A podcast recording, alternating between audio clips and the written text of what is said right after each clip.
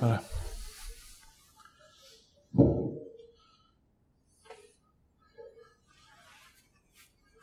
Λοιπόν, έχουμε φτάσει σε ένα σημείο της διαδρομής όπου πλέον τα πράγματα που μας συμβαίνουν θα έχουμε λιγότερο χρόνο μπροστά μας. Χρειάζεται απλά να τα βλέπουμε, να τα βιώνουμε και να τα αναγνωρίζουμε στη στιγμή.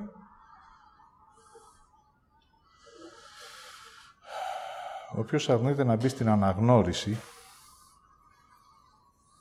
θα ξανακάνει πάλι κύκλους μία από τα ίδια.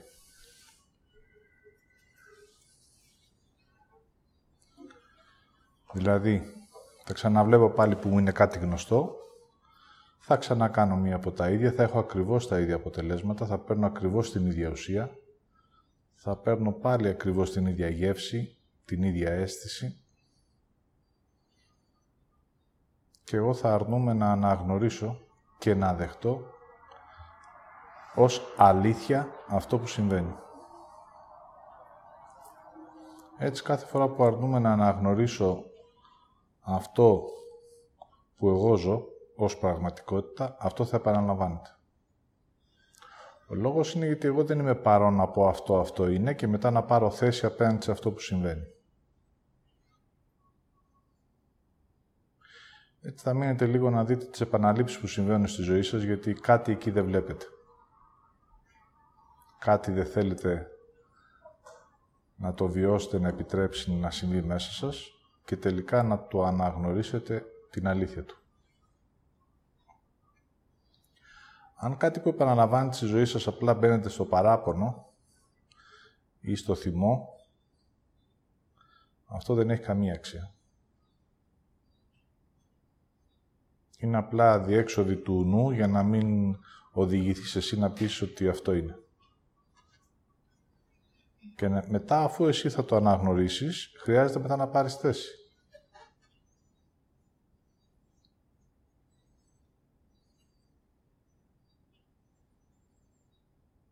Οπότε όταν εγώ δεν θέλω να πάρω θέση, δηλαδή να αποφασίσω για κάτι στη ζωή μου και να πάρω την ευθύνη για το επόμενο βήμα, τότε θα αρνούμε και την αναγνώριση.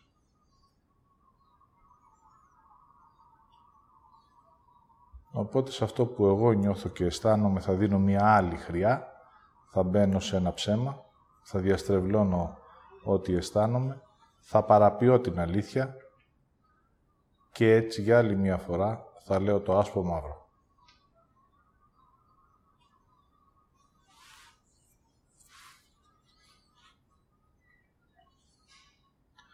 Οπότε αντί να παραπονιέστε για αυτά που συμβαίνουν στη ζωή σας, δείτε τι άρνεστε.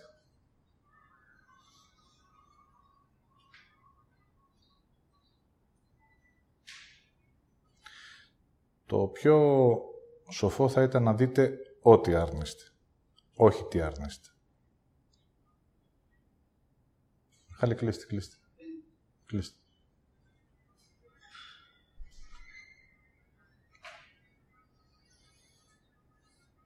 Έτσι λοιπόν κάποια στιγμή στη διδασκαλία υπόθηκε θυμίσου τη γεύση της ζωής.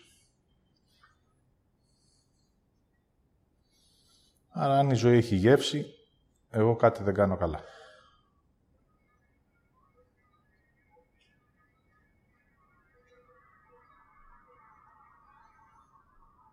Οπότε θα δείτε ότι στη ζωή μας όλοι μιλάμε για ζωή, ζω, πέρασα υπέροχα, θέλω να κάνω αυτό στη ζωή μου, μιλάμε για ζωή, αλλά στην πραγματικότητα αρνούμαστε να αναγνωρίσουμε το θάνατο.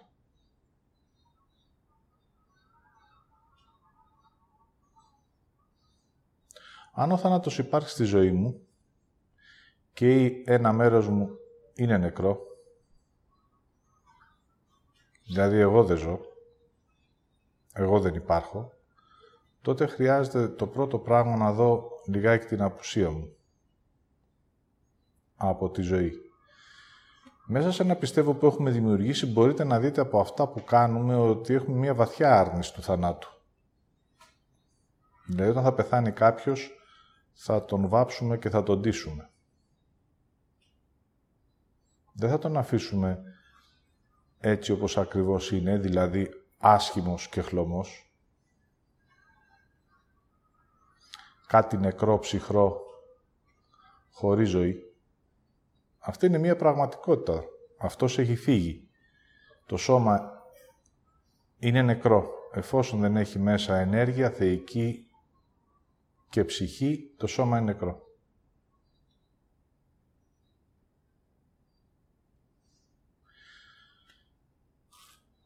Αμέσως μετά πάνω από το νεκρό θα αρνούμαστε ότι έχει φύγει και το μόνο που θα κάνουμε είναι να κλαίμε και να παρακαλάμε να ήταν ακόμα εδώ.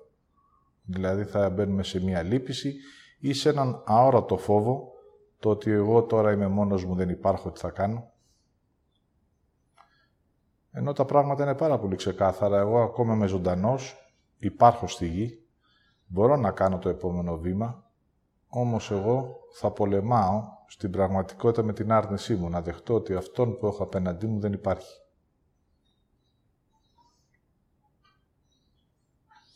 Και μετά βέβαια θα πάω στο επόμενο βήμα, θα αρχίζω να θυμώνω για αυτή την απουσία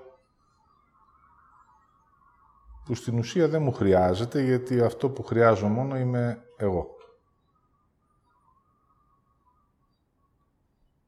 Οπότε μέσα από όλη αυτή την κουλτούρα δείτε λιγάκι πως στεκόμαστε απέναντι στο θάνατο.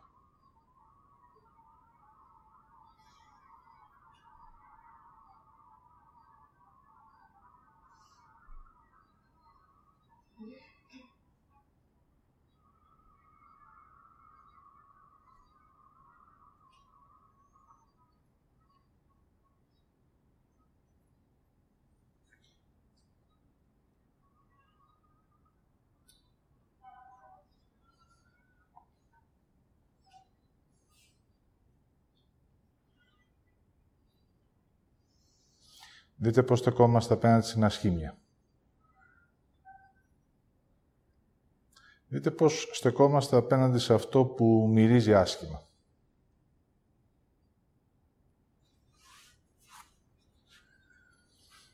Και πολύ περισσότερο, εάν τυχόν έρθω σε επαφή με κάτι που είναι νεκρό και πάρω γεύση από αυτό,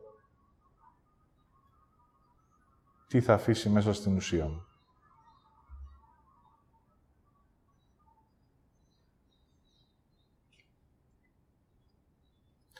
Έτσι, στην πραγματικότητα, μπορεί να ζούμε σε μια γη, αλλά γύρω μας, είτε και εμείς οι ίδιοι, μπορεί να είμαστε νεκροί.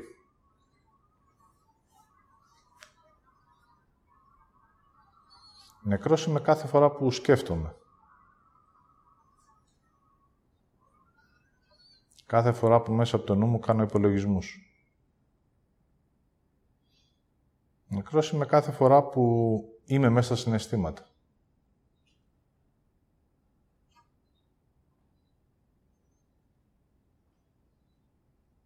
Και μέσα μου κάθε φορά που εγώ αρνούμαι να νιώσω και να αισθανθώ τι είναι αυτό που είναι για μένα, τότε θα αγεύομαι και τη γεύση του θανάτου.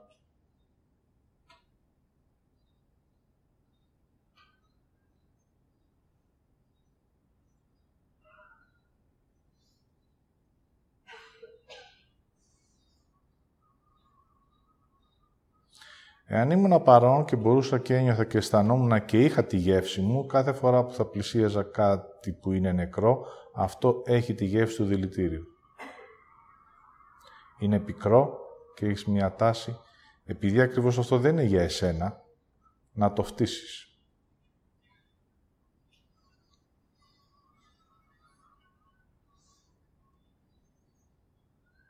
Οπότε όταν γεύεσαι μία ουσία,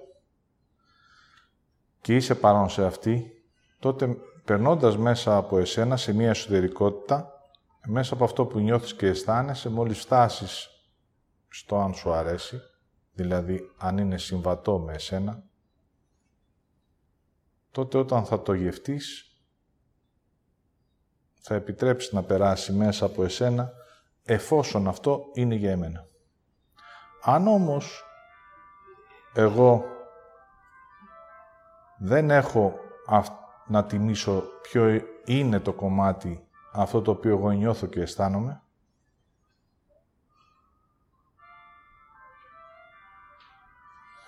Αλλά είμαι μέσα στο νου μου και αρχίζω και πιστεύω πράγματα.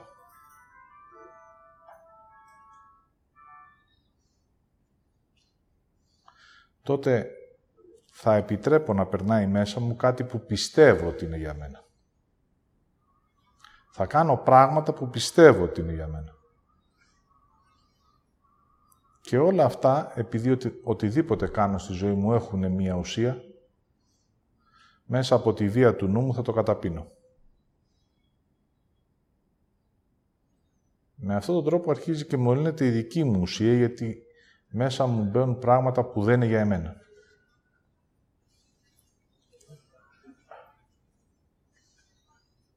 Έτσι σιγά σιγά κάθε φορά που κάνω κάτι που δεν είναι για εμένα, ένα κομμάτι μου νεκρώνει.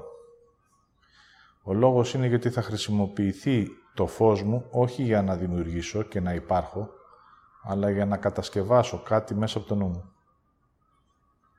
Θα κάνω μια κατασκευή, θα μπω μέσα σε αυτό, θα το γευτώ, αλλά αυτό θα είναι για εμένα πικρό. Έχει μια απέχθεια.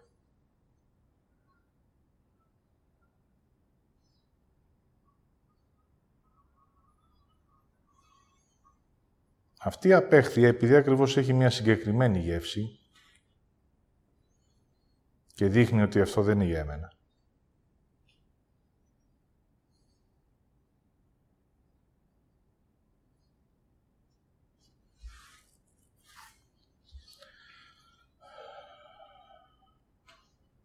Θα με κάνει να πάρω μια απόσταση.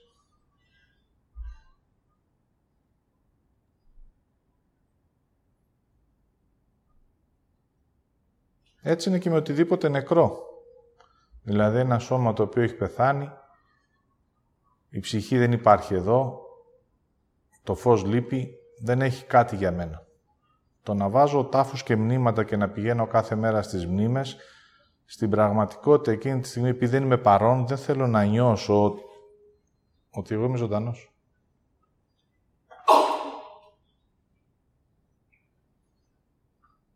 Δεν θέλω να πάρω μία απόσταση μέσα από αυτό που νιώθω και αισθάνομαι. Εκεί δεν υπάρχει τίποτα.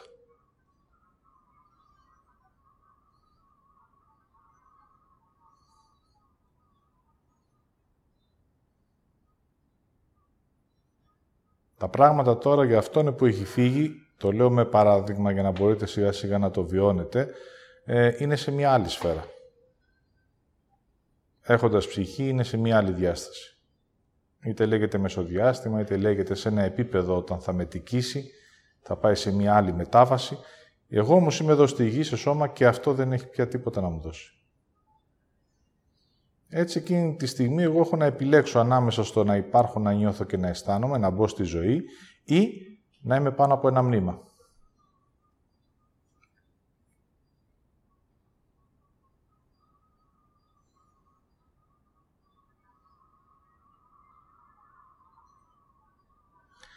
Τώρα μπορείτε να δείτε ότι μέσα σε αυτό το μνήμα υπάρχει ο εαυτός σας.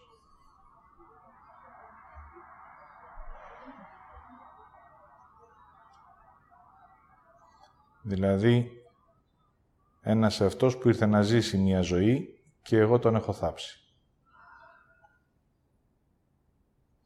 Ο λόγος που κλαίω ή κλαίγομαι είναι γιατί ακριβώς εγώ δεν έχω επαφή με αυτή την αλήθεια. Δεν έκανα ποτέ το θέλω μου και δεν τίμησα ποτέ ότι μου αρέσει.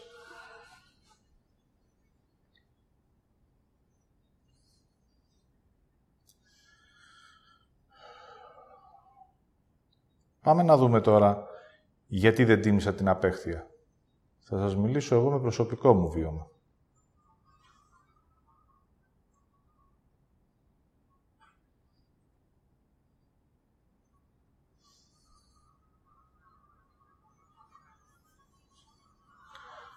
Όταν συναντάς κάτι νεκρό, και νεκρό είναι οτιδήποτε δεν είναι για τη δική σου ζωή,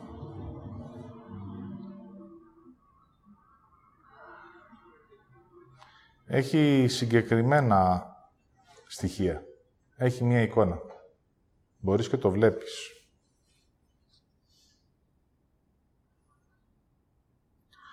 Αν πλησιάσεις πιο κοντά, μπορεί να το μυρίσεις. Και αν τελικά το φιλήσεις, θα νιώσεις μέσα σου ένα μικρό σεισμό, μία μικρή αντίδραση. Εκεί θα σου δώσει την αίσθηση δεν είναι για σένα από μακρύ σου.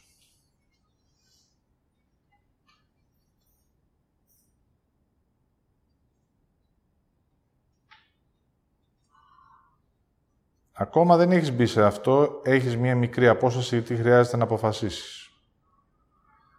Να μπω σε αυτό ή να πάρω απόσταση.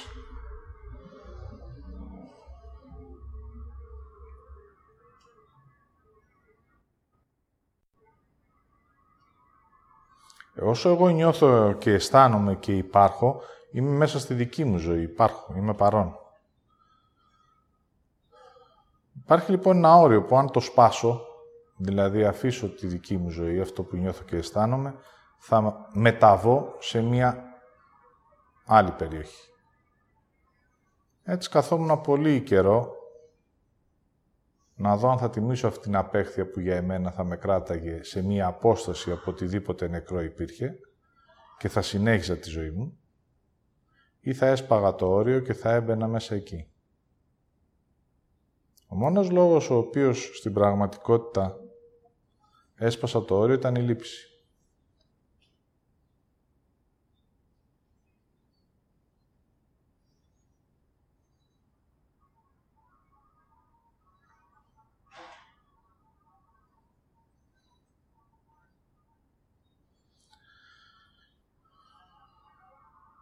Εγώ είχα ζωή εκείνη τη στιγμή. Υπήρχε παρόν. Άζα να νιώθω αισθήματα. Δεν ήταν η ελευθερία μία θεωρία, ούτε η ομορφιά, ούτε η χαρά. Υπήρχαν μέσα μου. Και συναντάω κάτι νεκρό.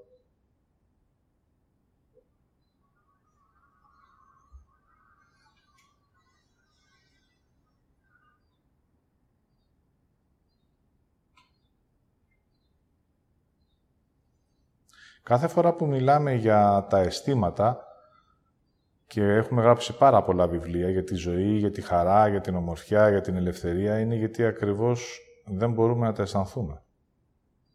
Έχουν γίνει φιλολογικά κείμενα και μία φαντασίωση το πώς θα ήταν η ζωή μας, αν τα είχαμε όλα αυτά, και μπαίνουμε σε μία φαντασίωση.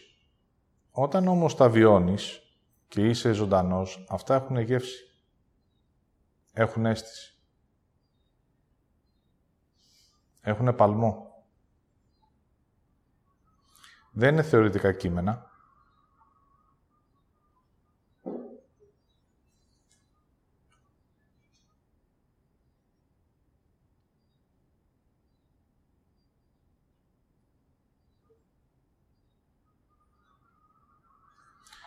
Εάν τα τιμούσα, θα με οδηγούσαν στο επόμενο μου βήμα. Από αίσθηση γνωρίζω ποιο είναι, δεν το έχω περπατήσει. Θα σας πω μερικά πράγματα. Για να δείτε ότι και εσείς γνωρίζετε μέσα από αίσθηση. Αν δεν είχατε κάνει το λάθος που έκανα και εγώ και δεν σπάζετε το όριο που χωρίζει τη ζωή από το θάνατο.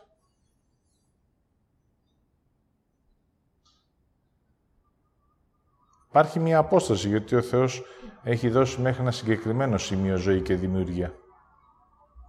Από ένα όριο και πέρα δεν υπάρχει ζωή. Και ο άνθρωπος δημιουργήθηκε για να είναι μες στη ζωή. Και έδωσε και την εντολή. Μέχρι εκεί θα πας. Από εκεί και πέρα δεν θα πας, γιατί δεν έχει φως. Και εσύ είσαι φως.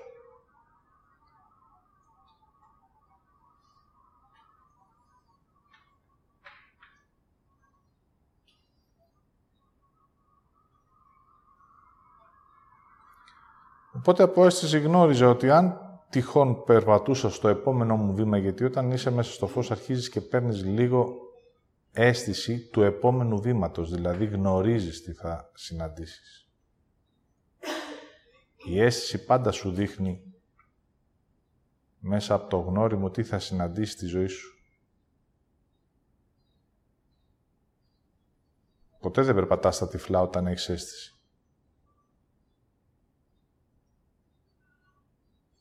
Και επειδή ακριβώς δεν την έχω ή δεν την τιμάω, χρειάζεται να ρωτήσω κάποιον άλλον. Αν ρωτήσω κάποιον άλλον, τότε θα χαθώ γιατί θα μου δώσει νου, σκέψη.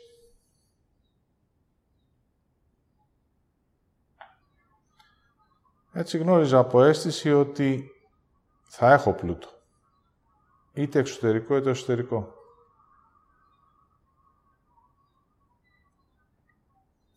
Ένιωθα μια ομορφιά χωρίς να είμαι όμορφος.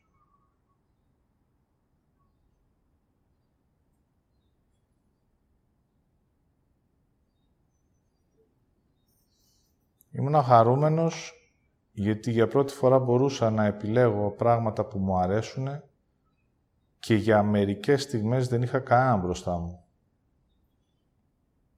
Ούτε γονείς, ούτε αδέλφια, ούτε δίθεν υποχρεώσεις. Ήμουνα εγώ και αυτό που ήθελα. Βέβαια αυτό με τρόμαξε λίγο, γιατί μου ήταν πρωτόγνωρο, μια και ερχόταν από το πυρήνα μου, δεν ερχόταν από τις εξωτερικές συνθήκες. Οι εξωτερικές συνθήκες μάλιστα μπορεί να ήταν και χειρότερες από ότι ήταν μήνες πριν από αυτό που σας λέω. Εκεί έμεινα για λίγο και άρχισα σιγά σιγά να λέω τι συμβαίνει. Τα πράγματα εξωτερικά είναι χειρότερα, εγώ όμως αισθάνομαι ζωντανός και υπάρχει μια άλλη διάθεση στον αέρα.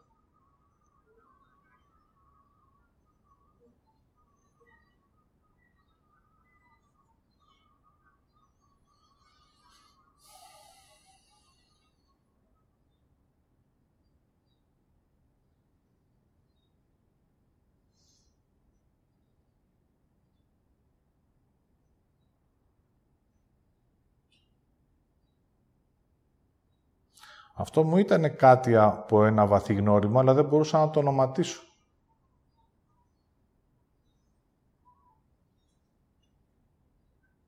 Δηλαδή είχε μόνο αίσθηση και ότι αισθάνομαι, αλλά δεν μπορούσα να του δώσω μία ονομασία. Εγώ μέχρι εκείνη τη στιγμή ήξερα από συναισθήματα.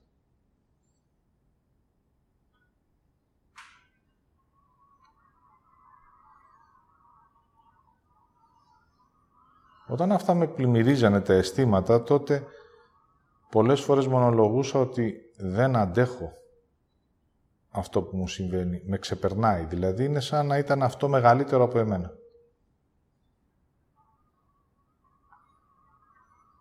Με πλημμύριζε από μέσα προς τα έξω και αισθανόμουν για πρώτη φορά εγώ να είμαι μέσα σε αυτό.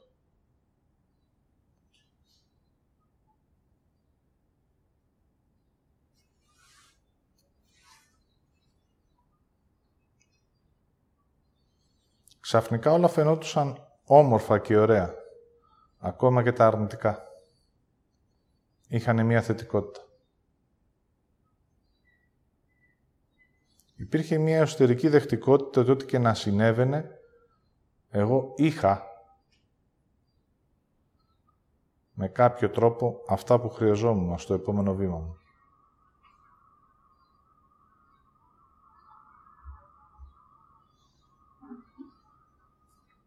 Οπότε για πρώτη φορά, για λίγο μεν, ένιωθα ζωντανός.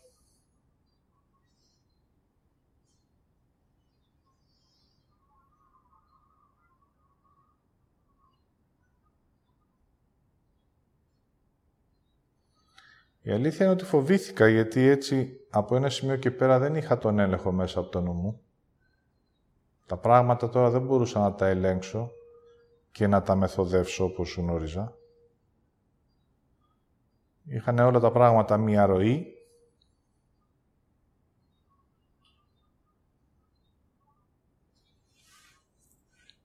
Και εγώ από οτιδήποτε συνέβαινε,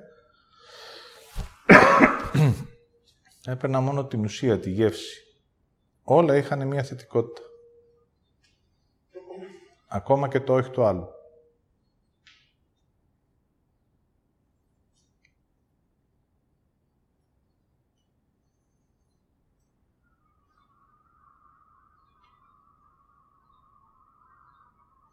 Εκεί χρειαζόταν να μπει ένα όριο. Εγώ με εμένα και τον εαυτό μου και οι άλλοι έξω από εμένα.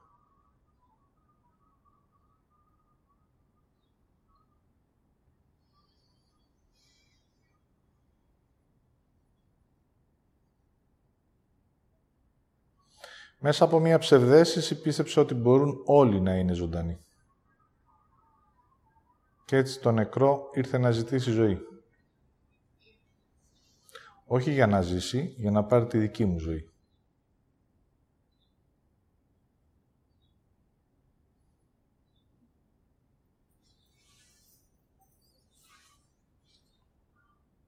Ο μόνος τρόπος για να σπάσει αυτό το όριο θα ήταν η λήψη. Μου ήταν ξεκάθαρη η απέχθεια, αλλά ποτέ δεν τη δέχτηκα.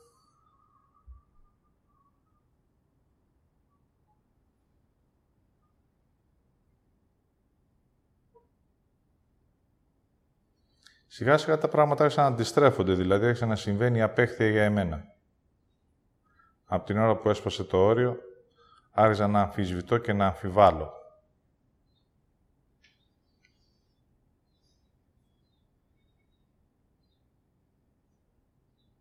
τα πράγματα αντιστρέφηκαν. Από ένα σημείο και πέρα άρχισα να απεχθάνω με εμένα και άρχισε για λίγο να φωτίζει το σκοτάδι. Το σκοτάδι δεν μπορεί να φωτιστεί για πολύ γιατί είναι άπειρο όπως είναι και το φως. Και εγώ είμαι μία ψυχή, έχω συγκεκριμένο φως, μπορώ να φωτίσω για ένα μέτρο, δύο μέτρα. Αν μπω εκεί μέσα θα χαθώ.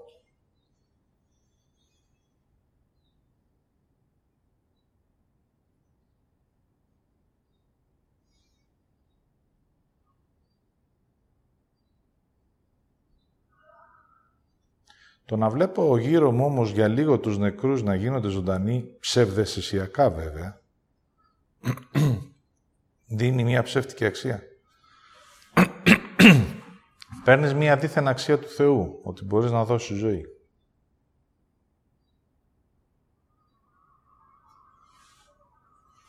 Θα δείτε ακόμα και μέσα από την κουλτούρα μας, όλοι πολεμάνε με το θάνατο και προσπαθούν να αποδείξουν ότι είναι θεοί από την ιατρική μέχρι τους θεραπευτές. Το μπορώ να σε κάνω καλά, απλώνεται ως πιστεύω, ενώ στην πραγματικότητα χρειάζεται να υπάρχει ένα όριο για να μπορέσει να ενεργοποιηθεί η θέληση αυτού που δεν έχει ζωή να ζητήσει ζωή.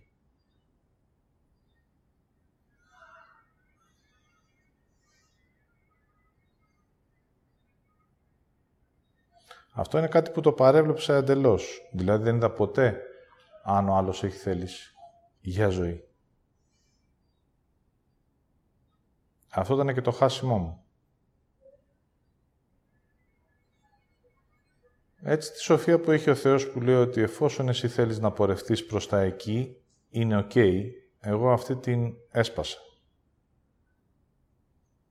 Ποτέ δεν θα άφηνα κάποιον να πάει προς τα εκεί και έτσι εγώ είχα τη δική μου ζωή. Δηλαδή έγινα σωτήρας.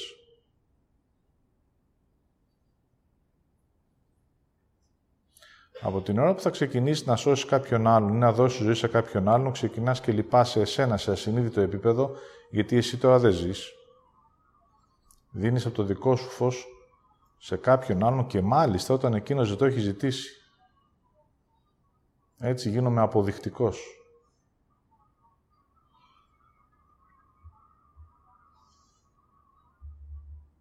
Ο νεκρός θα πάρει για λίγο μία μικρή ανάσα, αλλά είναι σπασμός, δεν είναι ζωή.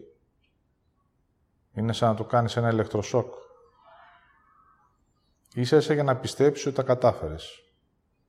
Και αμέσως μετά πέφτει πάλι σε κόμμα.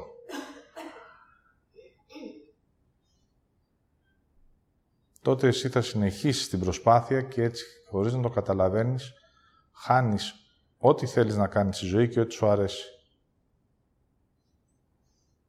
Το ζητούμενο είναι πώς θα γίνει ο νεκρός ζωντανός και δεν συνειδητοποιείς ότι εσύ πεθαίνεις.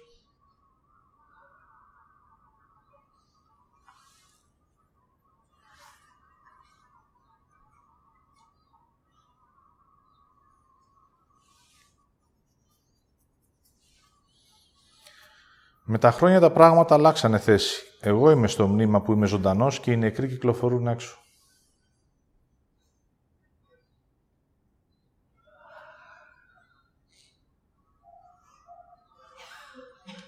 Εγώ που είμαι η ζωή είμαι ακίνητος και οι νεκροί περπατάνε ανάμεσά μας.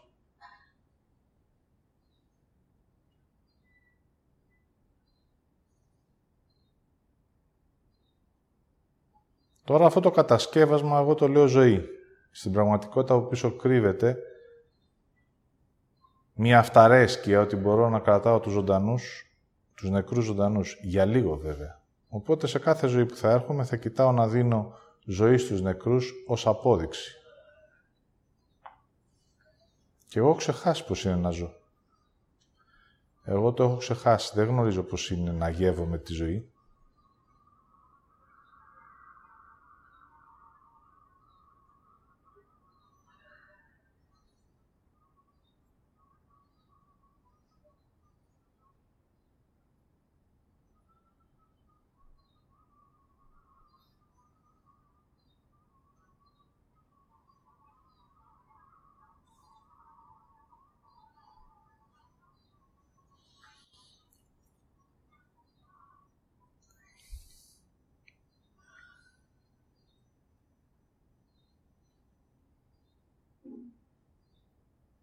Έτσι μετά από καιρό είμαι κι εγώ ένας νεκρός σε σώμα.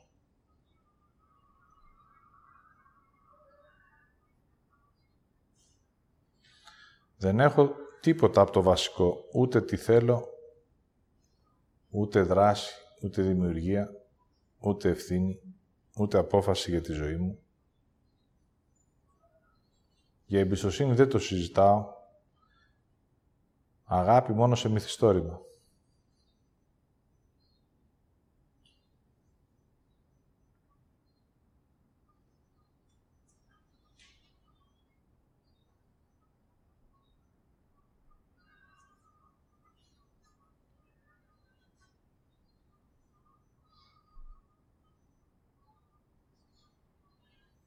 Αλλά μείνετε για λίγο, την ξέρετε τη γεύση του θανάτου. Έχει μέσα μία ιδέα.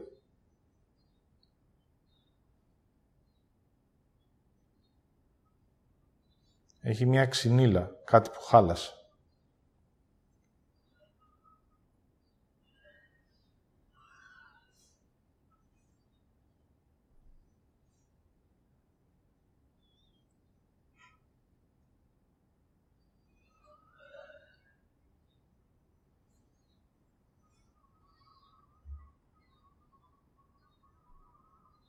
Αν ήμουν αυτός μου, όσο πιο νεκρός είσαι, τόσο πιο μακριά θα σε είχα σε απόσταση.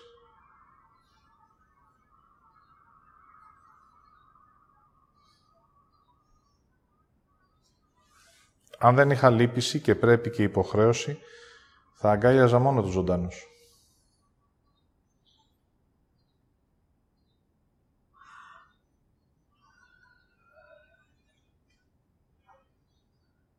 Τους νεκρούς θα τους είχα σε μια απόσταση μέχρι να θελήσουν να λάβουν ζωή. Μέχρι να αρχίζουν να έχουν κτύπο. Μέχρι να μπορεί να υπάρχει μια στοιχειώδη σύνδεση.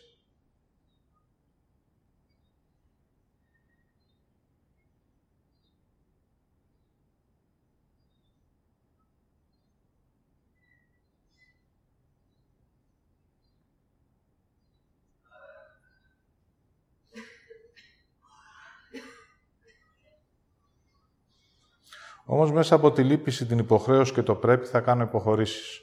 Θα καταπιώ την ουσία σου, θα κάνω το βλάκα, θα αφήσω εγώ αυτό που θέλω και μου αρέσει και θα συνδέσω τη ζωή με το θάνατο.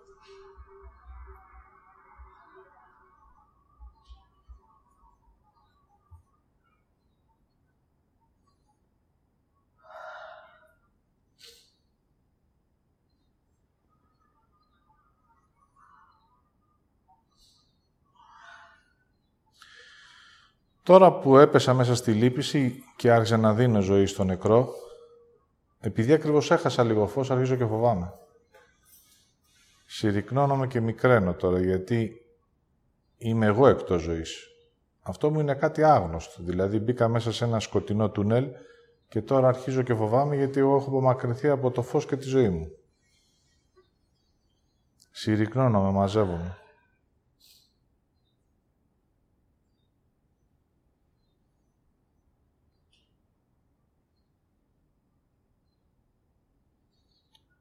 Ο νεκρός που συνάντησα συνεχίζει να ζητάει φως. και θα χρησιμοποιήσει για να σε φοβήσει τον αρχικό μου φόβο. Θα σας πω ποιος ήταν αυτός. Να περπατήσω μόνος μου στη ζωή μου, με εμένα. Αρνήθηκα να τον αισθανθώ για λίγο και τον πήρα μαζί μου και μου το πήρε η άρνηση και μου το έκανε τώρα θα φοβάσαι να ζήσεις χωρίς εμένα.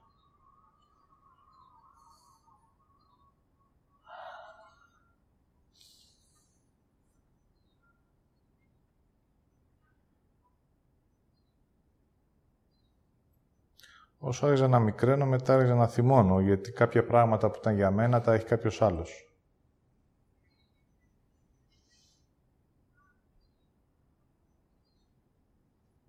Ο θυμός ήρθε εκεί για να μπορέσω εγώ να προστατευτώ. Δηλαδή, ο θυμός ήρθε εκεί για να μου πεις σταμάτα, κράτησε ό,τι έχεις, μείνε εκεί που είσαι. Μη δίνεις άλλο. Με αυτόν τον τρόπο θα προστατευόμουν. Έστω αυτό που είχε μείνει.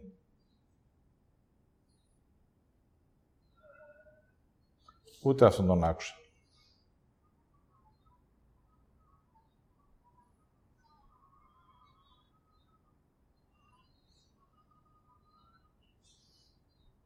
Έδωσα και το υπόλοιπο. Τώρα χωρίς τίποτα άρχισα να πονάω.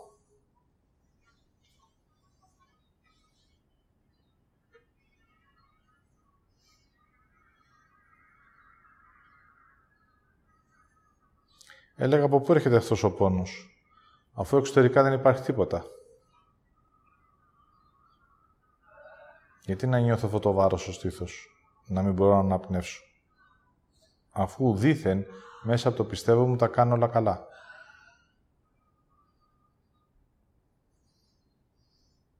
Πίστεψα ότι μπορώ να τα καταφέρω, πίστεψα ότι μπορώ να κάνω τους ανθρώπους να ζήσουν καλά και άφησα εμένα το καλό.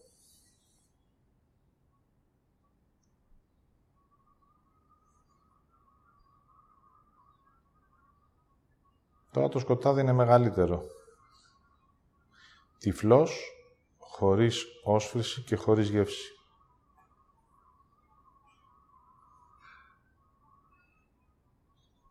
Έφτασα σε ένα σημείο οτιδήποτε και να συμβαίνει να μην μου κάνει τίποτα.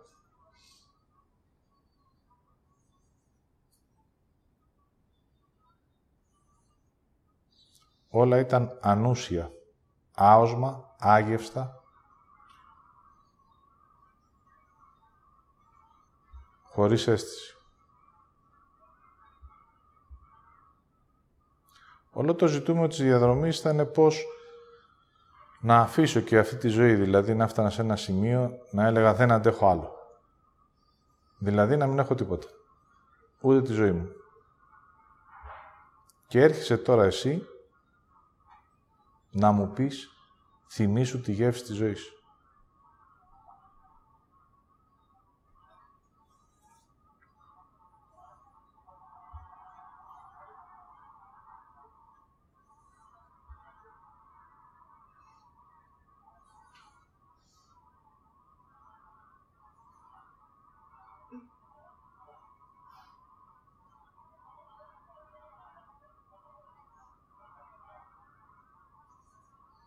Για να το κάνω αυτό χρειάζεται να αναγνωρίσω τον θάνατο.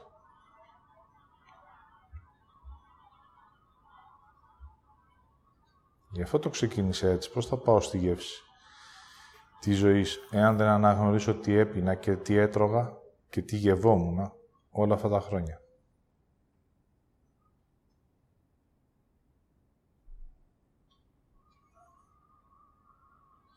Αν δεν αφαιρέσω τη διαστρέβλωση και δεν αφήσω όλα αυτά που κατασκεύασα για να μην έχω γεύση, όραση και αφή. Όλες τις προσπάθειες, αντί για χαρά χιούμορ, αντί για γέλιο κοροϊδία, αντί για ευδιάθετος ένταση, αντί για άνοιγμα κλείσιμο,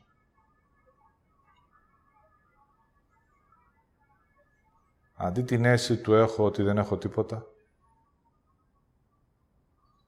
Και αντί να αισθάνομαι γιος ή κόρη του Θεού, αισθανόμουν απόκληρος.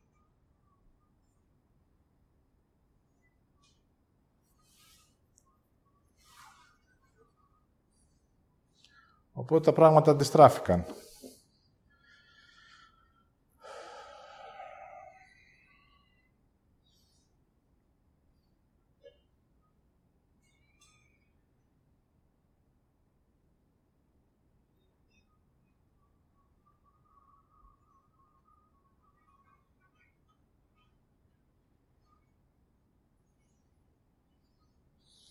Έτσι αυτό που μου ζητάς είναι να μπω σε εμένα και να αρχίζω να γεύομαι για λίγο την ουσία μου, δηλαδή εμένα. Λίγο να αρχίζω σιγά σιγά να με αναγνωρίζω.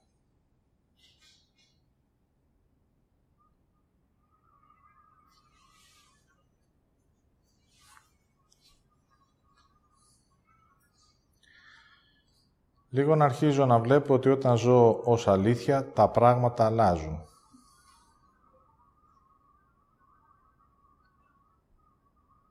Πρώτα έκανα προσπάθειες να αλλάξω το νεκρό στο ζωντανό. Τώρα όταν αρχίζω να ζω όπως είμαι, η προσπάθεια εκλείπτει. Δεν χρειάζεται να κάνω μέσα από τη βία. Το μόνο που χρειάζεται είναι να αποφασίζω. Είναι τεράστια διαφορά. Εγώ για να μην αποφασίζω έκανα.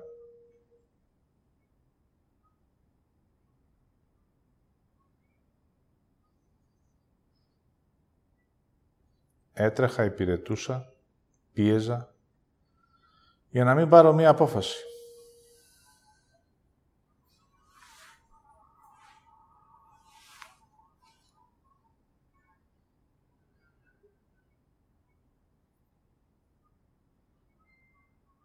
Έτσι μου λες τώρα ότι κάθε φορά που λίγο θα τιμάω αυτό που είμαι, θα κάνω ένα μικρό βήμα, θα αρχίζω να έχω μια διαφορετική όραση, βλέπω αλλιώς εμένα.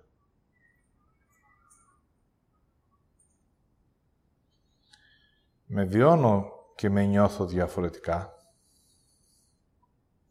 και αν επιτρέψω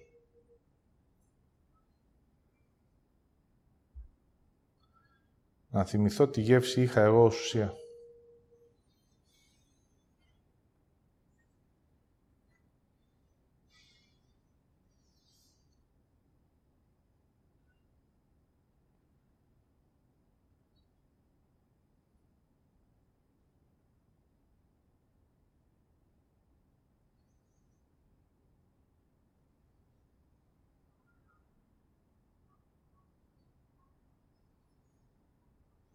Θυμήσου μου λες.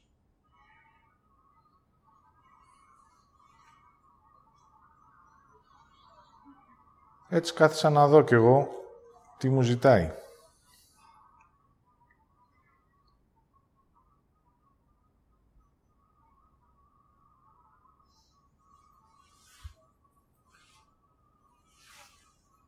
Αν γυρίσετε πίσω, στην τωρινή σε ζωή, γιατί ως γέννηση και ως ουσία είναι κάτι που ακόμα δεν έχουμε φτάσει, θα δείτε ότι κάποια στοιχεία από αυτό που ήσασταν υπήρχαν από τότε που ήσασταν μικροί.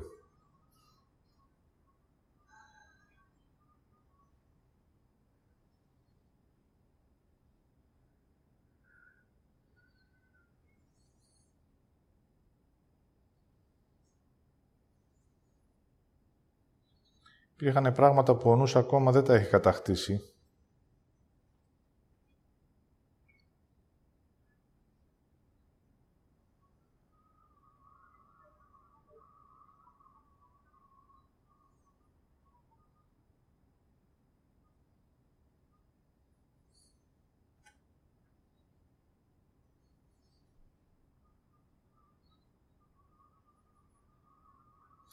Κοίταγα αν είχα χαρά. Με μικρά πράγματα σε στιγμές, ναι. Αργότερα αυτά δεν μου φτάνανε.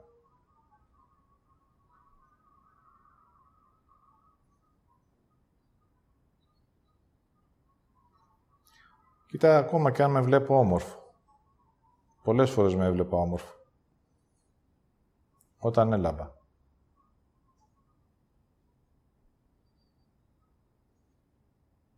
Όταν έκανα κάτι που μου άρεσε και το ήθελα,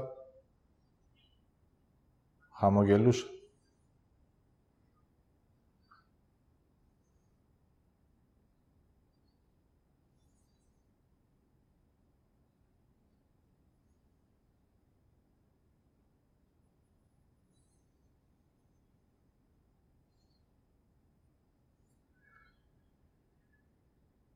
Μέσα από την αίσθησή μου γνώριζα πολύ καλά τι θα συμβεί την επόμενη στιγμή. Αυτό είναι δικό μου χάρισμα.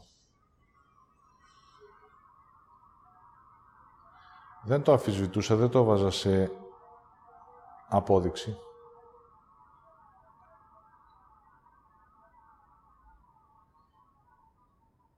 Έλεγα θα γίνει αυτό και γινότανε. Και όχι χαιρόμουν.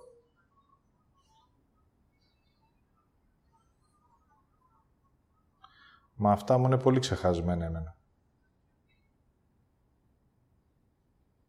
Πάνω από εκεί έχω προσθέσει μέσα από το νου μου ένα εκατομμύριο βλακίες.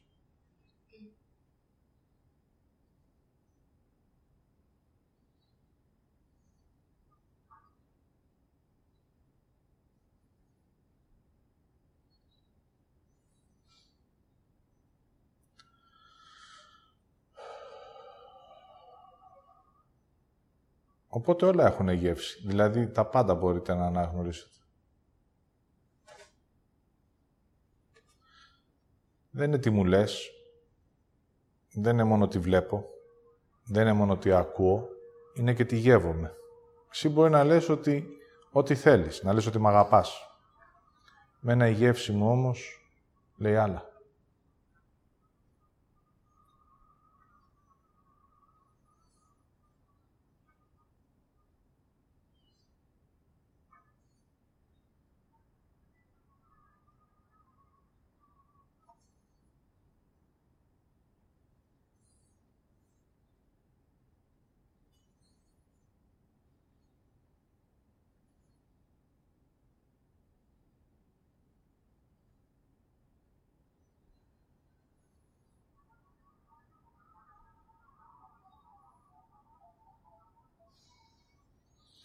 Έτσι, πριν να ολοκληρώσω, θα σας πω μέσα από αίσθηση τι μου ζητάει. Εγώ είμαι αυτός που έχει ζήσει και τις δύο ενέργειες.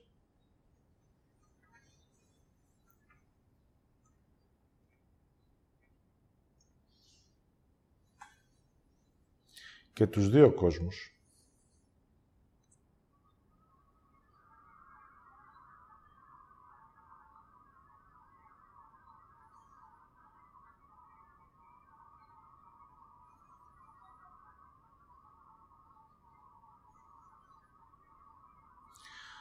Όταν περπατάς μέσα στον κόσμο της άρνησης, του σκοταδιού, δηλαδή αυτού που είσαι, θα πάρεις μία ουσία.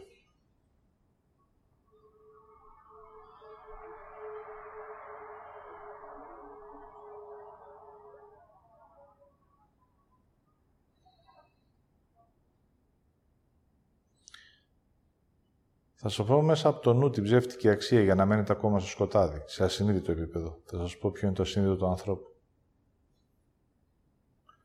Ένα βαθύ πιστεύω είναι ότι μπορεί ο ζωντανός να μείνει ζωντανός μέσα στους νεκρούς. Δηλαδή, το εγώ μπορώ να τα καταφέρω.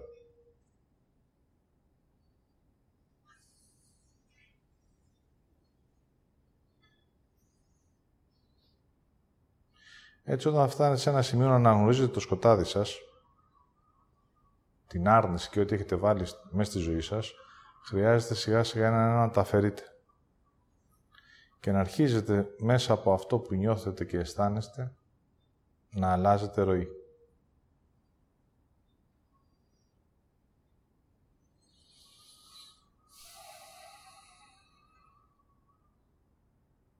Έτσι όλα τα πράγματα μετά αρχίζουν σιγά σιγά και παίρνουν μια άλλη γεύση. Απίστευτη.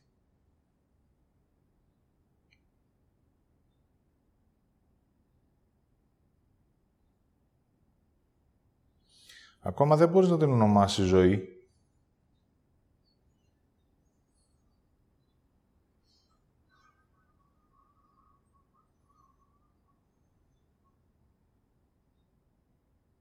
Χρειάζεται να επιτρέψεις να περάσει μέσα σου. Να φτάσει μέχρι το είναι σου. Έτσι λοιπόν σας λέω ότι η ενέργεια που εμείς απλώνουμε στη γη, ακόμα εμείς οι ίδιοι, εγώ τουλάχιστον θα μιλήσω για μένα, ακόμα δεν την ονοματίζω. Ακόμα δεν έχω αναγνωρίσει ότι είναι η αλήθεια και η ζωή ως ενέργεια.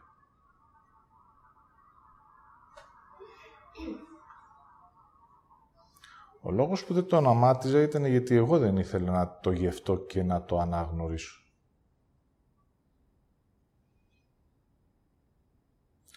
Έτσι κάθε φορά που περιμένετε κάποιος άλλος να σας αναγνωρίσει κάτι που εσείς ήδη έχετε, δεν θα το γευτείτε ποτέ.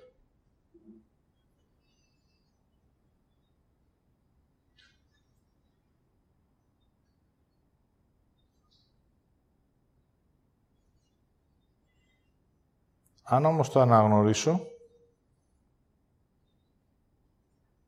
και πω αυτό είμαι, τότε εγώ θα μείνω σε αυτό και θα δημιουργηθεί μια απόσταση από όλο το υπόλοιπο. Και εκεί συμβαίνει και ελευθερία. Όποιος θέλει και όποιος έχει τη θέληση.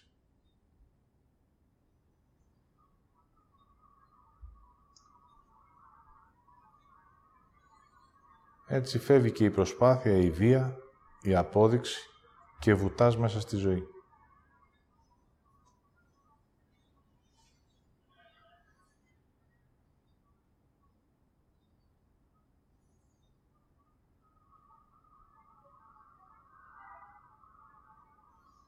Έτσι φεύγει το παρακαλάω, φεύγει η προσπάθεια, φεύγει θα σου δείξω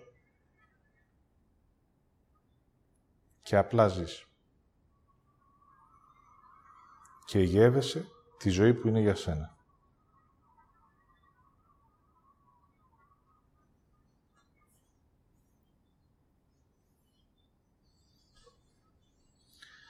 Έτσι πιο πολλά είχα να σας πω για το θάνατο.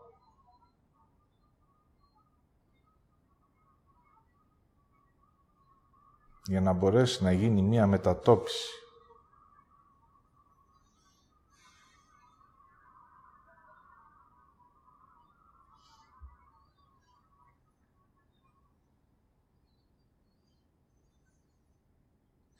προς το τι είναι ζωή ως αναγνώριση.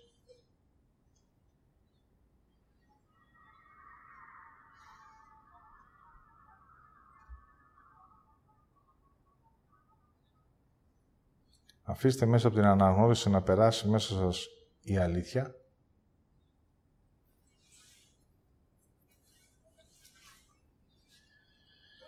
Και αυτή να σας οδηγεί στη θέληση για ζωή.